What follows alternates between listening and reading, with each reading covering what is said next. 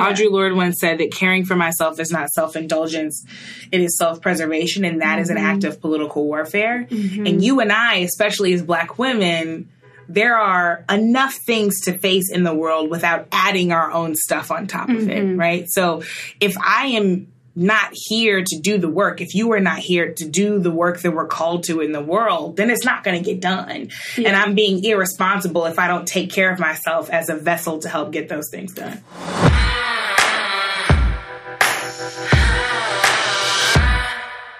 Welcome to A Modern Visionary Conversations with Leaders That Give a Damn. I'm your host, Tiffany Lanier.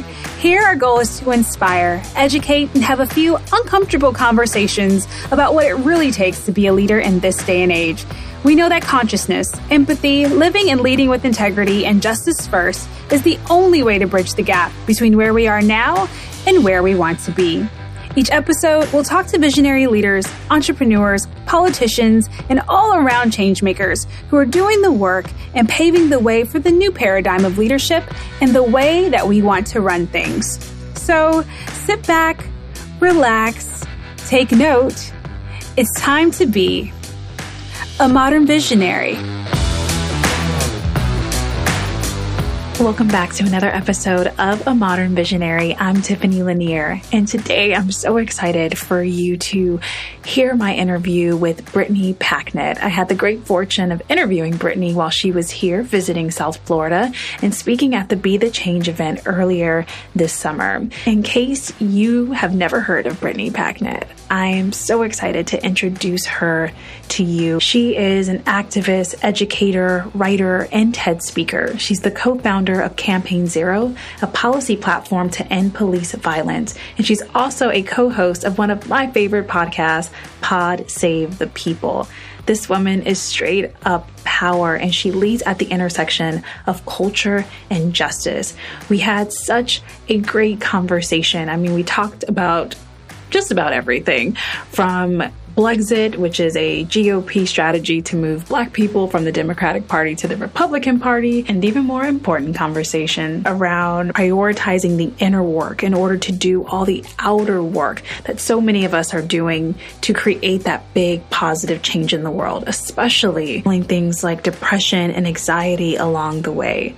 This is such a rich conversation that I'm so excited for you to hear. So without further ado, here is my convo with Brittany Packnett.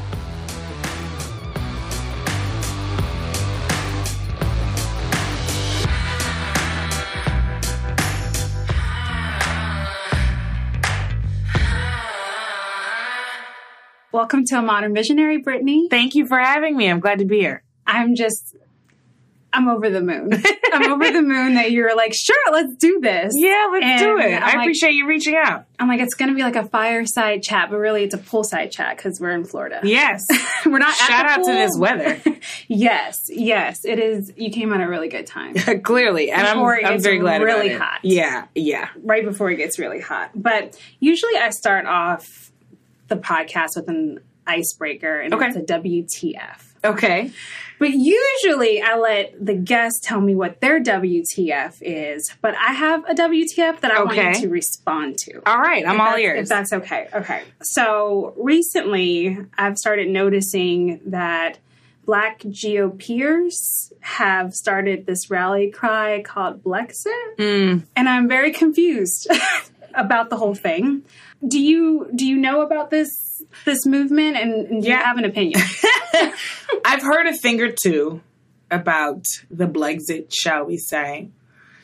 And I think what I get frustrated by, not I think, I know what I get frustrated by is persistent, intentional, manipulative intellectual dishonesty. Mm. And there is a valid, and necessary conversation to have about the political structure in the US, about all of the ways in which it does not serve Black people well, about all of the strivings that still need to be made to ensure that we've got a government that actually works in our best interests.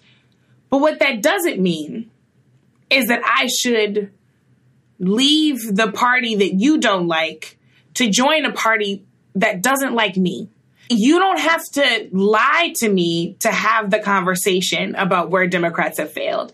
In fact, as a person on the left myself, I have been one of the main folks raising my voice among lots of other voices to say, here are all of the ways in which the DNC and the Democratic Party apparatus are operating poorly when it comes to black people, right? Mm-hmm. We know that there are black politicos and organizers and lobbyists who are making it happen for candidates who do not get the same kind of funding that other consultants do. We know that there are uh, neighborhoods where candidates come and knock on doors once every four years and they don't actually do anything for us, right? We know that there are folks who refuse to be held accountable to what needs to happen for black people in black communities.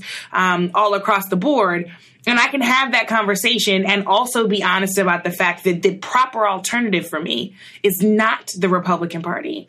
Those yeah. folks don't knock on our doors any more often. In fact, they knock on them less. Those folks are not any more held accountable to our issues or needs. In fact, they're held accountable less you're not some great genius to have figured out to like be the one person or the one of few black folks who has decided to go over to that party, right? Mm-hmm. Like the fact that you are there by yourself doesn't make you an innovator. Um, and I'm just, I'm really offended by the idea that pushing for the things that matter to us requires going to a place that has never cared for us. Ever ever. Like ever. It's, ever. It's odd because I guess what I've seen very briefly, but I just came across it. I came across it like a couple months ago, sure. but then recently saw it again, and I'm just baffled at at this whole free thinker. Like I'm over here and I'm blexiting because now we're free thinkers right. and we don't have to be under this democratic regime, which is insulting. which is really it's insulting to what? the rest of us. It's insulting to you know, I was on, I did a TV show with a, with a black GOPer who I didn't know was going to be there until 20 minutes before we went on air, which, you know, is how cable television works. But anyway, um, we're on this, we're having this conversation and the the host is asking him, you know, why he belongs to the Republican Party. He's like, because I choose wealth. And I'm like, how disrespectful to insinuate that black folks on the left and or black Democrats are intentionally choosing poverty right? Yeah. Like that is that is disrespectful to everybody's grandmother. That's disrespectful to everybody's grandfather. That's disrespectful to all of the black folks who did not have access to the kinds of education incentives and scholarships and opportunities to own homes and all of these things that are wealth generators that we know were restricted from black folks by law, right? That is insulting to generations of people who had to not only deal with that, but had to fight against that so you and I could sit on television mm-hmm. and have this argument, right? Like how incredibly insulting. And I consistently find, not for all black folks in the Republican Party, but in particular these these folks that call themselves these free thinking Blexiters, there is a level of condescension that assumes that all of the rest of us are just sheep, mindless sheep. And I'm like, come, come on. Like, let's have like an honest conversation. Opposite. Like, yeah. to me, I'm just wondering how you came to that conclusion because I'm like, I'm pretty sure, I guess, those of us that are on the left side of things, as far as I'm concerned, we can debate everything. Yeah. Like, we don't stay to this one message, That's which right. is what some people say is like the problem that we're all over the place because we don't have sure. like the one narrative. Sure. But that's how you challenge things. Yeah. That's a free thinker. Yeah. If you have this consistent narrative and message, then you really isn't that the, the sheep yeah. part. But but that's what that's what had me going WTF. and I knew that you would have a, an opinion. Yeah, I definitely and I wanted, do have an opinion, child. and I, I wanted opinion. to hear what that was. Um, so I counter the WTF uh-huh. with what's bringing you joy. Yeah. Because there's always, then there's that, right? There's things that make us like, what is happening? I just, I can't. But we have to counter the chaos. Yes. And then there's joy. Yes. So there's, what's bringing you joy right now?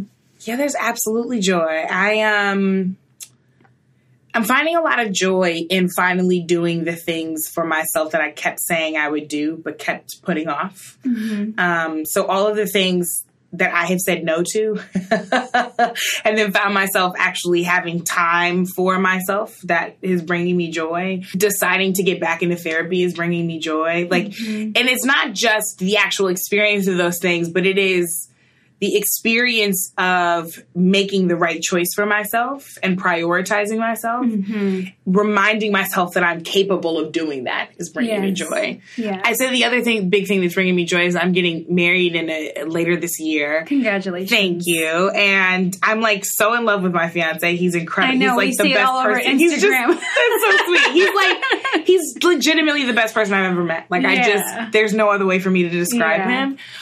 But I also am so filled by the love that our friends have been showing us, right? Mm-hmm. So, you know, I've got friends who will be in the wedding party who are planning the bachelorette and the bridal shower and all this stuff.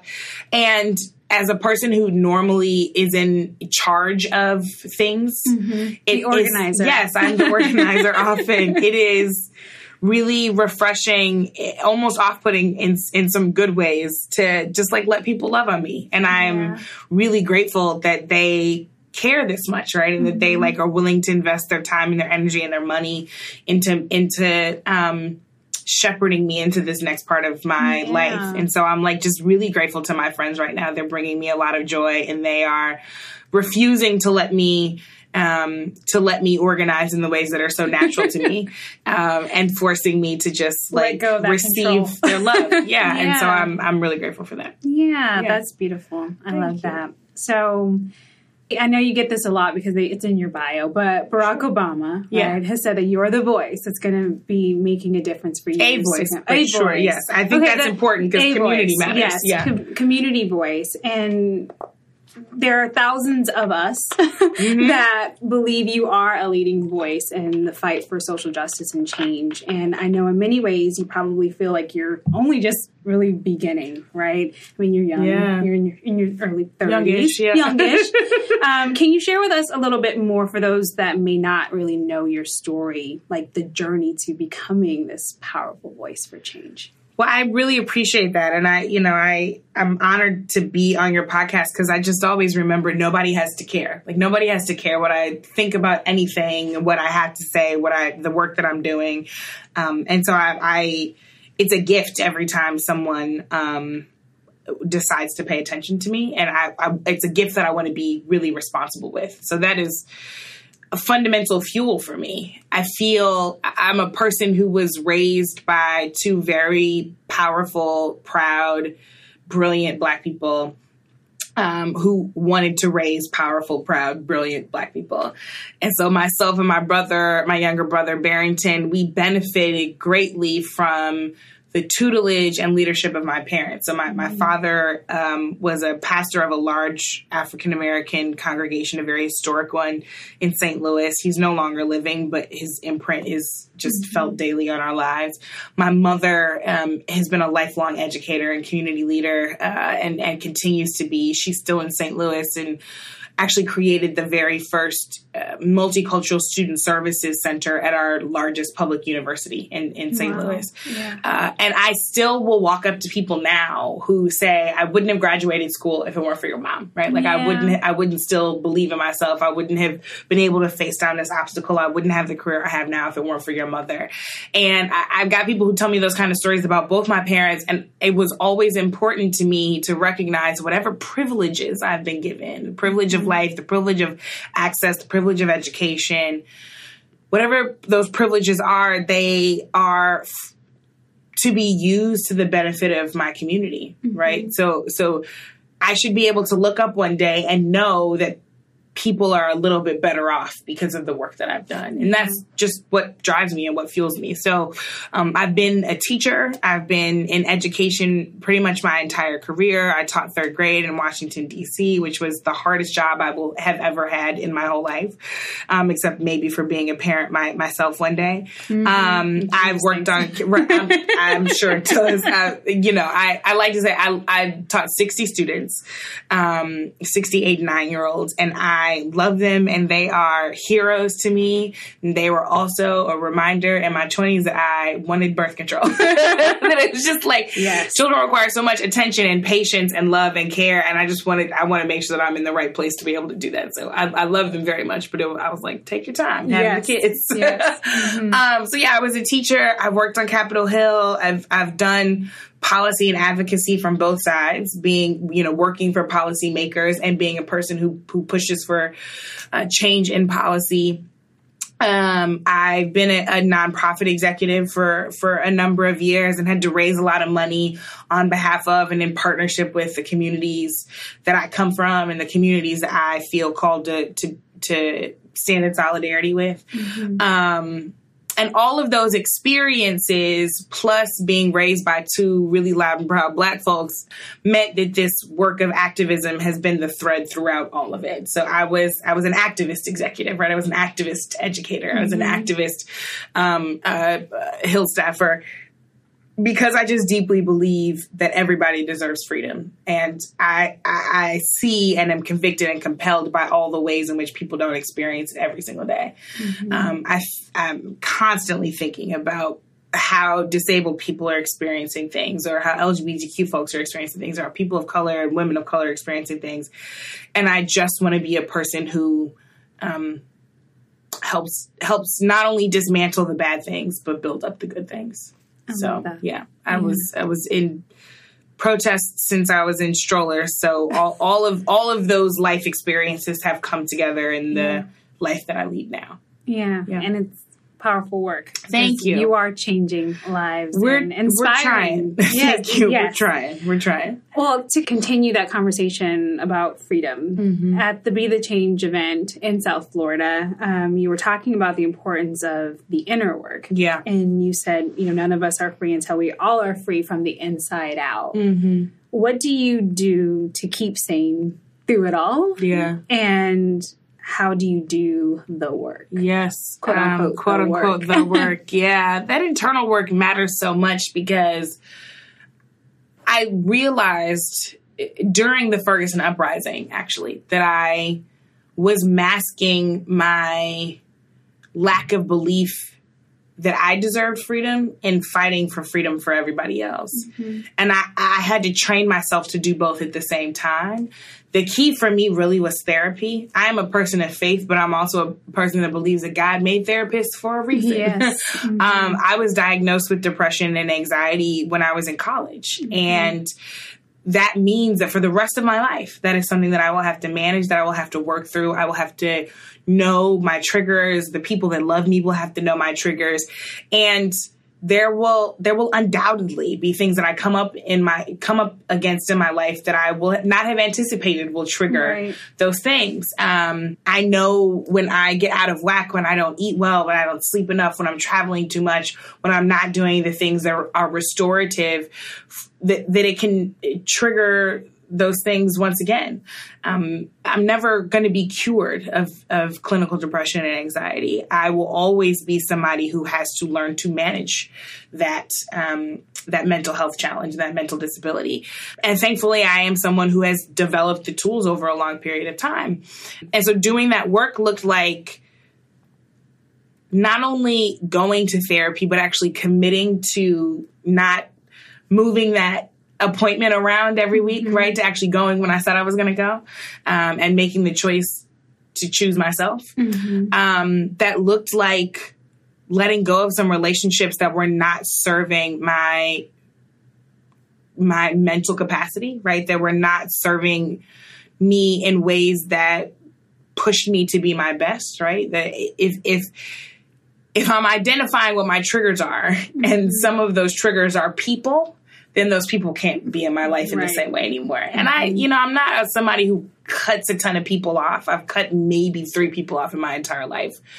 But I will reposition people mm-hmm. and I will put you in the place that is proper given who you have shown yourself to be in my life. Mm-hmm. Sometimes doing the work really looks like, um, like devotion and meditation, right? And I mm-hmm. spend time, I try to my best is every morning to spend time in my book of faith um, to to center my day and to recognize my source all the mm-hmm. time. Um, so yeah, I think that I think that doing the work shows up in lots of different ways for lots of different people, but it is fundamentally about choosing yourself. It is fundamentally about saying that if I am not well, then I cannot do anything else well, and I deserve to be well all into myself. Yes. Um, and I I think that we've gotten to this place where self care to people means like an expensive vacation mm-hmm. or a mm-hmm. facial or the mask that you have to buy from Sephora. Mm-hmm. And maybe it is those things sometimes, but most consistently, self care is doing the things that require you to choose yourself and require and, and, and help you to be well. I, I agree. I'm a really big advocate of creating a morning practice mm. or, or, just a practice yeah. in general and holding those rituals help. Yeah, and holding that space yeah. for yourself. I always say like it's holding space for your humanity and humanity. Mm, I like that. Because I like that a lot. You do that kind of work, you're able to show up for yes. others yeah. in a whole different way yeah. versus when your cup is completely That's right. empty. That's right. You have nothing to give. That's right. Yeah. Audre Lorde once said that caring for myself is not self indulgence, it is self preservation, and that mm-hmm. is an act of political warfare. Mm-hmm. And you and I, especially as Black women, there are enough things to face in the world without adding our own stuff on top mm-hmm. of it, mm-hmm. right? So if I am not here to do the work, if you are not here to do the work that we're called to in the world, then it's not going to get done. Yeah. And I'm being irresponsible if I don't take care of myself as a vessel to help get those things done. Uh, you just said it. You have a responsibility yeah. to humanity and the planet That's to connect, right. grow, become the best version of yourself. That's like exactly it's, it's quite it. literally like my quote. Like I tell yes. people that all the time. Put that and on a t-shirt. Like it, seriously, it is this level of responsibility mm-hmm. because me doing that work or us doing that work, we all doing that work makes everything better. Yes. And so it is that act of resistance right. in itself. I often think of life as a play. Mm-hmm. Right? You you get the script and everybody's got their lines. Everyone saying the line that was assigned to them helps move the story along. You can't get to the end of the story if the wrong character is saying the wrong line and confusing mm-hmm. the audience, if somebody forgets their lines, if somebody doesn't come out on stage, if somebody misses their cue or misses their mark. All of a sudden, the entire story is off, mm-hmm. right? And the conclusion that you're trying to reach becomes more and more difficult to get to because all of the actors along the way are not playing their part. Mm-hmm. I have a responsibility to you to play my part. You have a responsibility to me to play my part so that we can reach the mutual conclusion that we're all trying to get to. Yes, together. Together. Because we are all in this yes, together. That's Whether right. we believe it That's or not, we are on this planet right. together. That's right. And we have work to do. Mm-hmm. I love that. Thank you for that. This podcast is brought to you by, well, you or at least it can be. In order for us to keep advertisements to a minimum, if not at all, we need your support consider becoming a patron of this podcast. You can do so with a one time give or become a monthly donor for as little as $5 a month. Head over to patreon.com forward slash a modern visionary or to our website, a modernvisionary.com, and click on the button Become a Patron. You can also support us through our A Modern Visionary gear. You can find that on our website inside the shop. Thanks again for your love and support.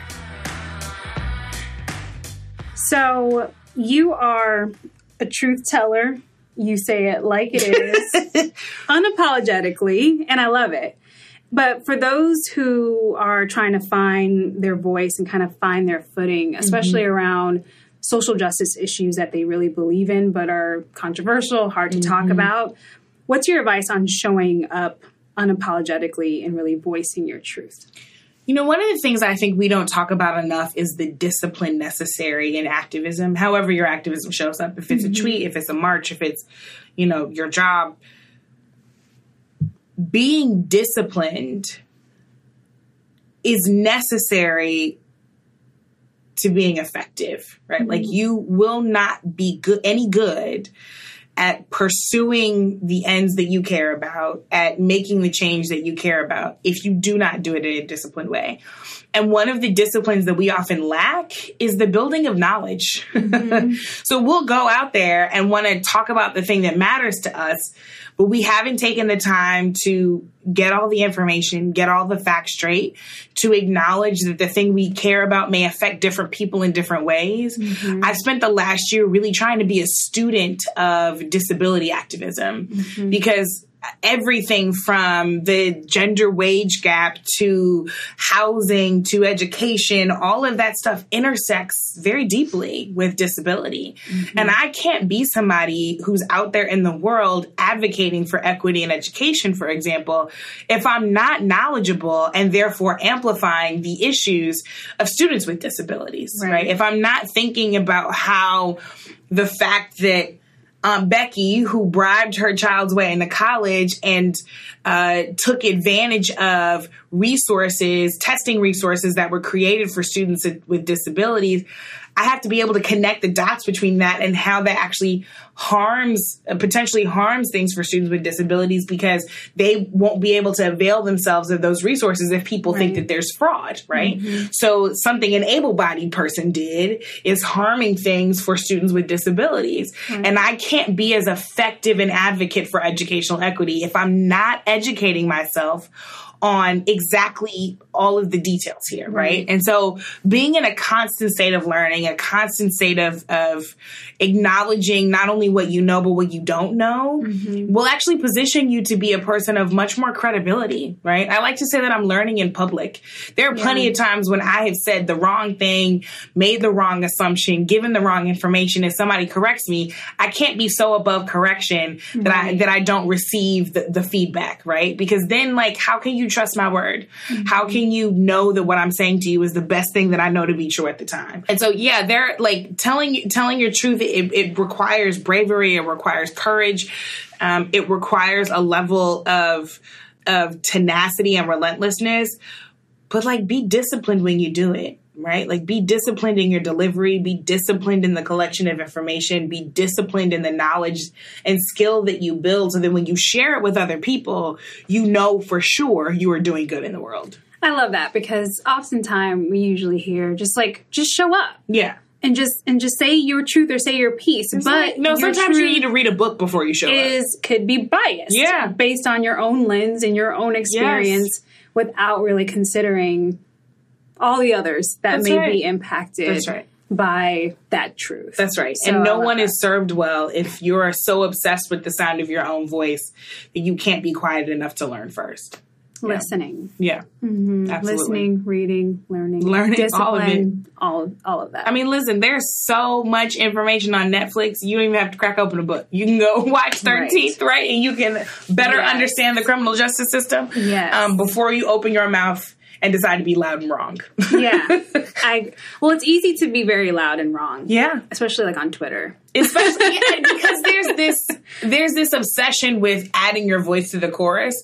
And you know, the more and more visible I get, the more people have an expectation that I comment on everything. Mm-hmm. And I'm really trying to make a commitment to myself to and to everybody else to not be so pulled into that just kind of you know, force yeah. that I'm not responsible with my words. So mm-hmm. like, yeah, I, am some people are like, well, I'll never delete a tweet. If my tweet is wrong, I will delete it. Mm-hmm. if you called me into account and you were like, this is not it, I will be like, oh, you're, I don't want that to exist in the world. Yeah. So I will delete the tweet. I, there was a, a lot of stuff I didn't say about, um, the Chicago, the Chicago mayor's race, for example. So mm-hmm. history was made in Chicago. Two black women were in a runoff. So the, the winner, um, was going to be the first black woman mayor of Chicago. In addition, Lori Lightfoot is also openly lesbian. So there's the first black woman and openly LGBTQ mayor of Chicago. And people were celebrating this as, you know, a really historic achievement but black LGBTQ youth in Chicago were saying, yeah, her identity matches mine, but her politics don't. Mm-hmm. And actually, some of her beliefs about police and the criminal justice system are going to be very harmful to my community. Mm-hmm. Um, and so, I, this is not a person that I want to celebrate. I'm going to have to. I'm going to actually have to fight this administration tooth and nail. I didn't want to go out here with a large platform not knowledgeable about that nuance. Mm-hmm. And I knew that there were some rumblings about it. So I didn't say anything mm-hmm. about the Chicago mayor's race until I actually read the voices and listened to the voices of black LGBTQ young people from Chicago. Mm-hmm. And when I chose to finally say something, I didn't actually share my own words. I shared their words, right? right? That's how you responsibly use a platform. And I'm trying to continuously put myself in in and center myself enough to know that that I'm supposed to be a vessel for what is right and what is honest and not just for what I feel like saying at the time. Yeah, I I can totally agree with that because my platform is growing, but it's still a responsibility. Yeah, and always. when I think about like whether you're impacting five people or five thousand or 50,000 mm-hmm. people, you have to be discerning about power very seriously. what that is that you're sharing. Yeah. I remember recently um, talking with a friend who I don't know posted something that like PragerU had posted, which is like some mm. like right yeah. something something or another.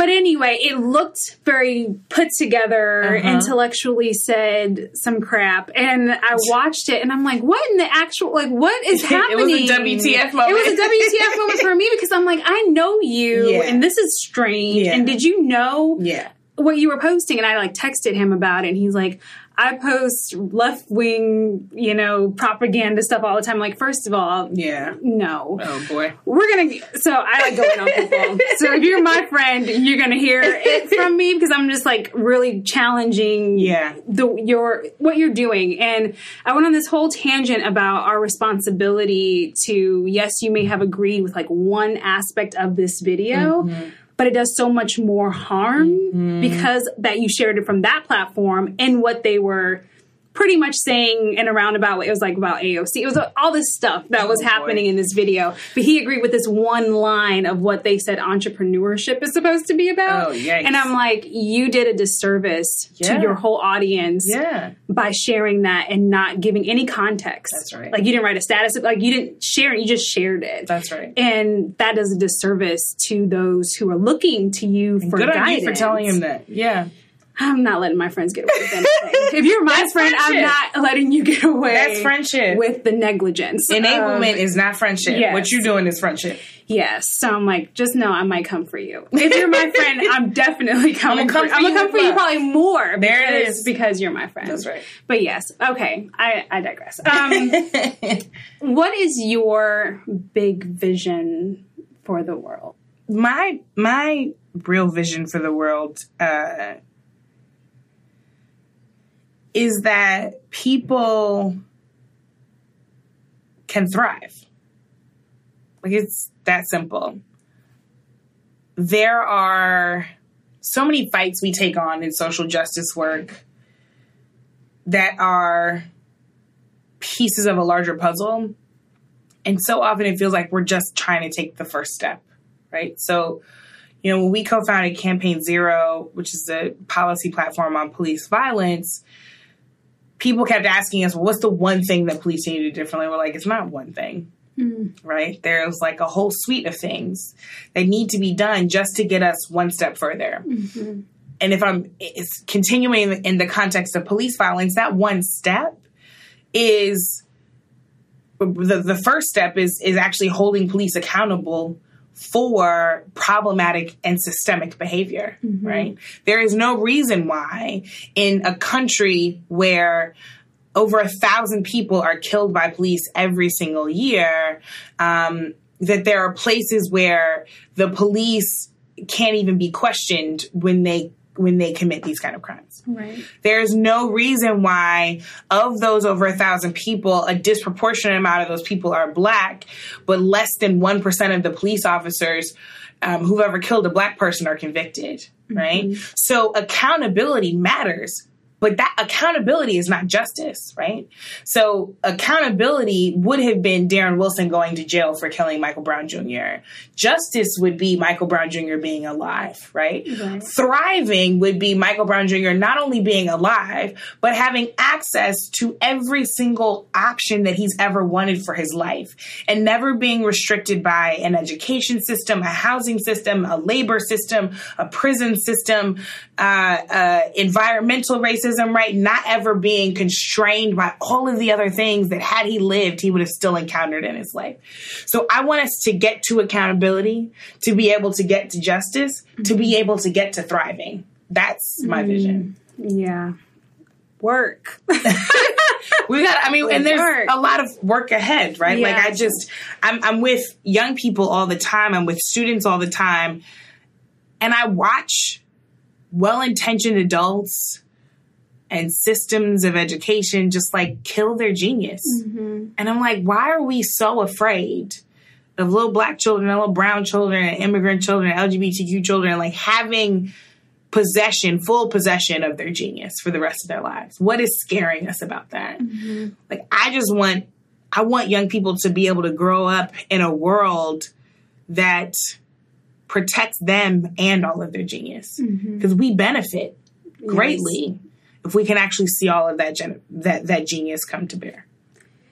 I can totally agree. I have a four year old. Oh, And what's their name? Autumn Sky. Oh, that's Thank beautiful. you. Um, and so a lot of the work that I do, and even doing these interviews, Mm-hmm. it's I'm like I'm trying to piecemeal the plan, Yeah. or not even the plan, but something that will shift to help move things Yeah. for you, Yeah. so that when you become my age and Yes. older, that hopefully, just Yes. like our ancestors and those before us have paved the way That's to right. ensure progress continues That's right. forward. And That's so right. I know that's so so important. Um, what's your definition of a modern visionary? Oh, my definition of a modern visionary is someone who is unencumbered by convention, but is rooted in strong values. Because, you know, Donald Trump is somebody who is not bound by convention. Like, he was like, Yeah, I know everybody before we gave you their tax returns. I'm not going to do it Yeah. right? Like I know no other president has used social media to communicate their foreign policy, but that's what I'm going to do. So you can be unbound by Mm-hmm. convention. You can be an innovator. You can be a visionary in all of the wrong ways. Yeah. The difference to me is whether or not you are rooted in a set of values that set up the work that you do to be bigger than you, right? To be to be for the good of Positive. yes to like to exactly to fuel positive change and so i think that a modern visionary is someone who is not mired in convention and tradition but is rooted and centered and has a foundation in positive values I love that. I talk to students a lot about really everybody, but I just recently spoke out of college talking about the words change and impact and Mm. authenticity. But all of those things can be on every and any side. So Yes. it's what kind of change, what That's kind right. of impact, That's right. and what does it mean to be authentic? That's right. Donald Trump is totally, Totally authentic, authentic. to himself. i wish he would fake it Yeah, like i wish he would fake being a person with a heart Yeah, like totally authentic, but does that authenticity What does it lend serve the to? greater good? yes that's right no. Yes, No, yes. it doesn't. That's so right. that change in context about what these words actually mean. that's exactly right but you said you said it. That quote. No, that you said it. I mean, I said it and you said it. We said it we together. said it together but it's it's an important one because whenever because I'm just as I'm thinking of how people like oh change maker and you know Yeah. impact What kind of change? um, you want to change the I'm like what yeah what kind of change I mean, listen, Like, David Duke was a change maker. Right. David Duke built an army of white supremacists called the Ku Klux Klan and helped perpetuate it. He didn't build it himself, but he helped perpetuate Right. it during a time when it was starting to fall dormant. He made change. He didn't make positive change. Mm-hmm. Right. He didn't make change for the good of humanity. He certainly didn't make change that was good for you or you or I. Right. Um, so yeah, you can make a whole lot of change, but you actually have to make sure that it is fueling progress Mm-hmm. and not setting us backwards. no one nowhere again not going anywhere back Listen, again Okay. Y'all, please, please register to vote. Educate yourself on these candidates. Make sure everybody you Register know is to vote. registered. yes We cannot have a repeat of 2016. uh, I had a whole question about 2020 but I'm not I'm not we're, we're, We can do it. Go ahead. Okay. So I was the question really was there's just so many candidates. there's just There are. so many candidates. What? but I think you answered it. Go vote. Like, what can we all do to keep our sanity through? An election that hasn't even really started, Yeah. but we're already starting to get a little burned out. We can- from we can all the things. we can vet in the we can vet candidates in the ways that matter, which is about character and policy. Period. Mm-hmm. Right? What did we know about Donald Trump? He's got bad character and he had bad policies. We knew that yeah, we we did going We into it, right? so like those are the things that when it comes to an elected official, those are the things that matter. That means getting away from the ad hominem attacks. That means not doing this thing where I'm going to battle you because of who you like that's running, right? Mm-hmm. Yes, please stop that. Like, let's have a substantive conversation, right? So, you know, folks have been talking about Joe Biden and the accusations against him and his habits to, at the very least, invade people's personal space and at the most be uh, guilty of sexual harassment. And what I said was, I was like, look, I've met Joe Biden. What it is, what I'm not going to do is jump on a Twitter and defend Joe Biden and say, well, what he, what that other woman said he did, he didn't do to mm-hmm. me, blah blah blah. Because a that undermines another woman, and I'm not doing that. B Joe Biden is a grown man and he can speak for himself, mm-hmm. right? What I am going to do though is say, how does your character inform your potential policy? Because I still have questions mm-hmm. about the mindsets that you carried into the hearings on Clarence Thomas's mm-hmm. confirmation. I have questions about the mindsets that led to your treatment of Anita Hill. And so, what I'm interested in once he announces is what those mindsets are, how they have evolved, and how they have influenced his policy. So, I will spend time on his website, just like I spent time on Gillibrand's website, and Warren's website, and Beto's website, and Kamala Harris's website, looking at the policy.